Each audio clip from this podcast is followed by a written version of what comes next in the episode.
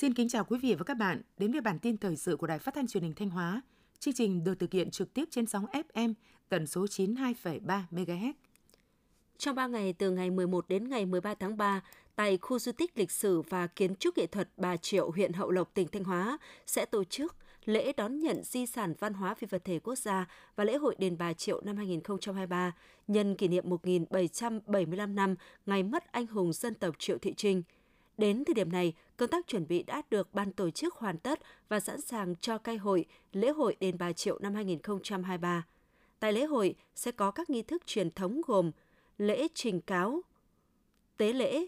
lễ yên vị và dâng hương tại đền Bà Triệu, lăng mộ Bà Triệu trên núi Tùng, lăng mộ ba ông tướng họ Lý dưới chân núi Tùng, đền Đệ Tứ, miếu Bàn Thề, đình làng Phú Điền, xã Triệu Lộc, huyện Hậu Lộc, rước kiệu bà, trình tấu chúc văn trên đền bà. Vì vậy, tại mỗi địa điểm diễn ra nghi thức đều được nhân dân và ban tổ chức chuẩn bị chu đáo. Lực lượng chức năng cũng đã được tăng cường tối đa để đảm bảo an toàn nhất cho nhân dân và du khách đến với lễ hội. Lễ đón nhận di sản văn hóa vật thể quốc gia và lễ hội và lễ khai mạc lễ hội đền Bà Triệu năm hai không hai ba cũng sẽ được truyền hình trực tiếp trên kênh của sóng của Đài Phát thanh và Truyền hình Thanh Hóa từ tám giờ ngày mười một tháng ba. Để đảm bảo an ninh trật tự, an toàn giao thông trong những ngày diễn ra lễ hội đền Bà Triệu năm hai không hai ba, Công an huyện Hậu Lộc đã huy động hơn bảy mươi cán bộ chiến sĩ phối hợp với lực lượng của Phòng Cảnh sát Giao thông Công an Thanh Hóa và Ban Quản lý Khu Di tích thành lập hai mươi hai tổ chốt làm nhiệm vụ từ trong khuôn viên trong đền ra đến đường ngang giao cắt với đường sắt và đường bộ. Ngoài ra, Công an huyện cũng chỉ đạo Công an xã Triệu Lộc bố trí lực lượng để hướng dẫn sắp xếp các xe ra vào đậu đỗ không gây ùn tắc giao thông. Sáng nay ngày mười tháng ba tại huyện Thạch Thành, Ban Thường trực Ủy ban Mặt trận Tổ quốc tỉnh Thanh Hóa tổ chức chương trình trao nhà đại đoàn kết cho các hộ công giáo nghèo sinh sống trên sông. Dự buổi lễ có đồng chí Phạm Thị Thanh Thủy, Ủy viên Ban Thường vụ, Trưởng Ban Dân vận tỉnh ủy, Chủ tịch Ủy ban Mặt trận Tổ quốc tỉnh. Theo kế hoạch rà soát, trên địa bàn huyện Thạch Thành còn bốn hộ gia đình đang sinh sống trên sông chưa có đất ở, nhà ở và một hộ đã có đất ở nhưng chưa có nhà ở. Ủy ban nhân dân huyện đã bố trí quỹ đất, giao năm trăm bảy mươi lăm mét vuông đất ở cho bốn hộ tại các xã Thành Trực, Thạch Định, Thành Vinh. Đến nay, cả năm hộ đã hoàn thiện công trình và lên bờ ổn định cuộc sống, với tổng kinh phí xây dựng và hỗ trợ các gia đình mua sắm đồ dùng sinh hoạt là gần một tỷ đồng. Sáng nay mười tháng ba, Sở Văn hóa Thể thao Du lịch Thanh Hóa đã tổ chức khai giảng lớp bồi dưỡng nghiệp vụ hướng dẫn viên du lịch năm hai không hai ba. Tham dự lớp bồi dưỡng có hơn một trăm năm mươi học viên là hướng dẫn viên du lịch, cán bộ nhân viên làm công tác hướng dẫn tại các khu điểm du lịch trên địa bàn tỉnh. Thông qua các kiến thức, kỹ năng được trao đổi tại lớp bồi dưỡng sẽ góp phần nâng cao trình độ chuyên môn nghiệp vụ cho các học viên, từ đó từng bước nâng cao công tác tuyên truyền, xây dựng hình ảnh thương hiệu du lịch Thanh Hóa.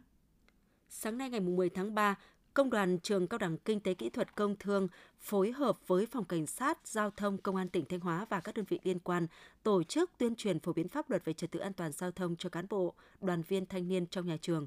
Tại buổi tuyên truyền, cán bộ, đoàn viên thanh niên Trường Cao đẳng Kinh tế Kỹ thuật Công thương đã được đại diện Phòng Cảnh sát Giao thông thông tin về tình hình tai nạn giao thông liên quan đến lứa tuổi thanh thiếu niên trong thời gian gần đây, phổ biến các quy định pháp luật về trật tự giao thông, những hành vi vi phạm phổ biến của thanh thiếu niên như không đội mũ bảo hiểm, sử dụng điện thoại trong khi điều khiển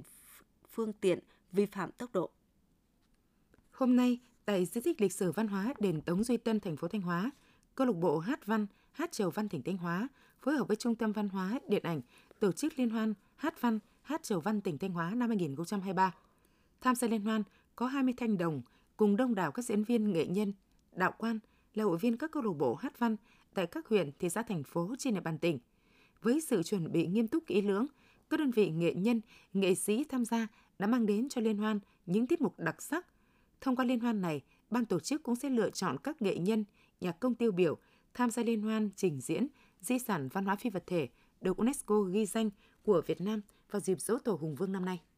Hiện toàn tỉnh có tám mươi tám cơ sở tham gia hoạt động giáo dục nghề nghiệp. Đến nay, một trăm phần trăm các cơ sở giáo dục nghề nghiệp trên địa bàn tỉnh Thanh Hóa đã xử lý hồ sơ công việc trên môi trường điện tử. Hơn tám mươi phần trăm trường học sử dụng phần mềm quản lý nhà trường. Trong quản trị nhà trường, hồ sơ học sinh sinh viên, hồ sơ nhân sự và hồ sơ về cơ sở vật chất, thiết bị đều đã được quản lý bằng hồ sơ số, hồ sơ giảng dạy đã chuyển đổi sang hồ sơ điện tử, dần thay thế hồ sơ giấy. Theo tính toán, tỉnh Thanh Hóa có ba trăm ba mươi tư nghìn năm trăm bốn mươi người, bằng tám phẩy hai mươi tám phần trăm dân số, bị cắt chế độ cấp thẻ bảo hiểm y tế miễn phí. Tuy nhiên, hiện cũng đã có hàng nghìn người tham gia trở lại theo các nhóm đối tượng khác nhau. Để phát triển tỷ lệ người dân tham gia bảo hiểm y tế ở vùng chịu ảnh hưởng bởi quyết định tám sáu một, Bảo hiểm xã hội tỉnh đã phối hợp với các huyện, thị xã, thành phố, thành viên ban chỉ đạo thực hiện chính sách bảo hiểm xã hội, bảo hiểm y tế, tích cực tuyên truyền đến người dân bị tác động bởi chính sách mới, tích cực tham gia bảo hiểm y tế theo hình thức bảo hiểm y tế hộ gia đình để được giảm mức đóng. Năm học hai nghìn không trăm hai mươi hai đến hai nghìn không trăm hai mươi ba, tỉnh Thanh Hóa có khoảng chín trăm năm mươi bếp ăn bán trú. Trong chín trăm năm mươi bán, bếp ăn bán trú trường học trên địa bàn tỉnh, chỉ có một số ít đơn vị hợp đồng với công ty chuyên cung cấp suất ăn, còn lại đa số các trường tự tổ chức bếp ăn. Công tác đảm bảo an toàn thực phẩm đang được cả doanh nghiệp chủ quản và đơn vị cung ứng suất ăn kiểm soát chặt chẽ. Theo đánh giá của Chi cục Vệ sinh An toàn Thực phẩm tỉnh, các nhà trường đã chú trọng kiểm thực ba bước gồm kiểm tra nguồn nguyên liệu thực phẩm nhập vào, kiểm tra thực phẩm từ quá trình sơ chế biến cho đến khi ăn và kiểm tra mẫu thức ăn lưu. Tiếp theo là phần tin trong nước. Văn phòng Chính phủ vừa có văn bản yêu cầu các địa phương, đơn vị liên quan công bố công khai hướng dẫn thực hiện thủ tục hành chính có yêu cầu nộp xuất trình sổ hộ khẩu giấy, sổ tạm trú giấy hoặc xác nhận tại nơi cư trú. Theo đó, Bộ trưởng, Thủ trưởng Cơ quan ngang bộ, Chủ tịch Ủy ban nhân dân tỉnh, thành phố trực thuộc Trung ương,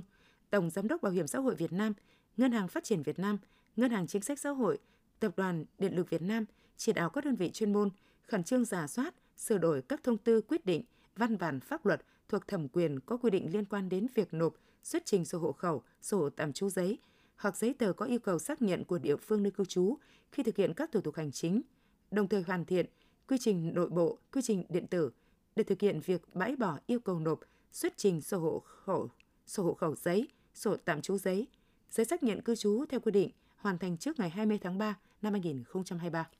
Văn phòng Chính phủ vừa có văn bản thông báo kết luận của Phó Thủ tướng Chính phủ Trần Hồng Hà tại cuộc họp nghe báo cáo về công tác đăng kiểm phương tiện giao thông và giải pháp tháo gỡ khó khăn vướng mắc trong tình hình hiện nay. Thông báo nêu rõ, công tác kiểm định phương tiện giao thông là dịch vụ công rất quan trọng, đảm bảo an toàn cho các phương tiện giao thông, tính mạng của người dân, đòi hỏi công nghệ, kỹ thuật trình độ và thuộc trách nhiệm của nhà nước. Vì vậy, để đảm bảo cung cấp dịch vụ công kịp thời cho người dân, Phó Thủ tướng yêu cầu Bộ trưởng Bộ Giao thông Vận tải trước mắt cần khẩn trương huy động, điều phối nhân lực đăng kiểm viên, cán bộ nghiệp vụ ở các địa phương khác để tăng cường cho các trung tâm đăng kiểm ở Hà Nội, Thành phố Hồ Chí Minh đáp ứng nhu cầu kiểm định của người dân. Tập đoàn Điện lực Việt Nam E V N cho biết, trong tháng hai năm hai nghìn không trăm hai mươi ba, sản lượng điện sản xuất toàn hệ thống đạt hai mươi phẩy hai mươi hai tỷ ki lô oát giờ, tăng chín phẩy bốn phần trăm so với cùng kỳ năm hai nghìn không trăm hai mươi hai. Tuy nhiên, lũy kế hai tháng đầu năm, sản lượng điện sản xuất toàn hệ thống đạt ba mươi tám phẩy sáu mươi mốt tỷ ki lô oát giờ, giảm hai phẩy hai phần trăm so với cùng kỳ. Nhằm giảm bớt những khó khăn trong vận hành hệ thống điện trong các tháng mùa khô năm hai nghìn không trăm hai mươi ba, E V N tiếp tục khuyến cáo người dân, các cơ quan nơi sản xuất cần chú ý sử dụng điện an toàn, tiết kiệm. Theo dự báo của các chuyên gia, đến đầu quý hai năm hai nghìn không trăm hai mươi ba, nền kinh tế phục hồi dần, thu nhập của người lao động được cải thiện trở lại, nên sức tiêu thụ thịt lợn có thể sẽ tăng lên. Bên cạnh đó, Việt Nam đã có vaccine phòng bệnh dịch tả lợn châu Phi, nên rủi ro dịch bệnh trong chăn nuôi cũng giảm đi. Ngoài ra, giá nguyên liệu chế biến thức ăn chăn nuôi thế giới đang có xu hướng giảm, nhưng giá thức ăn trong nước giảm chậm hơn giá nguyên liệu, nên đến đầu quý hai năm hai nghìn không trăm hai mươi ba, giá thức ăn chăn nuôi trong nước có khả năng giảm. Trước tình hình trên, Bộ Nông nghiệp và Phát triển Nông thôn khuyến cáo người dân cần sử dụng các loại phụ phẩm trong nông nghiệp để giảm chi phí trong chăn nuôi. Sáng mùng mười tháng ba, Hiệp hội Cà phê Buôn Ma Thuột khai mạc cuộc thi pha chế cà phê đặc sản Việt Nam hai nghìn không trăm hai mươi ba. Đây là một trong mười tám hoạt động chính của lễ hội cà phê Buôn Ma Thuột lần thứ tám, lần đầu tiên được tổ chức với quy mô quốc gia dành cho các nghệ nhân pha cà phê chuyên nghiệp.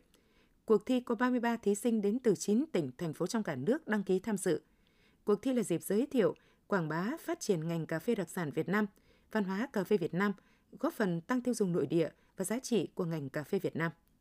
Những thông tin vừa rồi cũng đã khép lại chương trình thời sự của Đài Phát thanh và Truyền hình Thanh Hóa. Xin kính chào và hẹn gặp lại quý vị và các bạn trong những chương trình sau.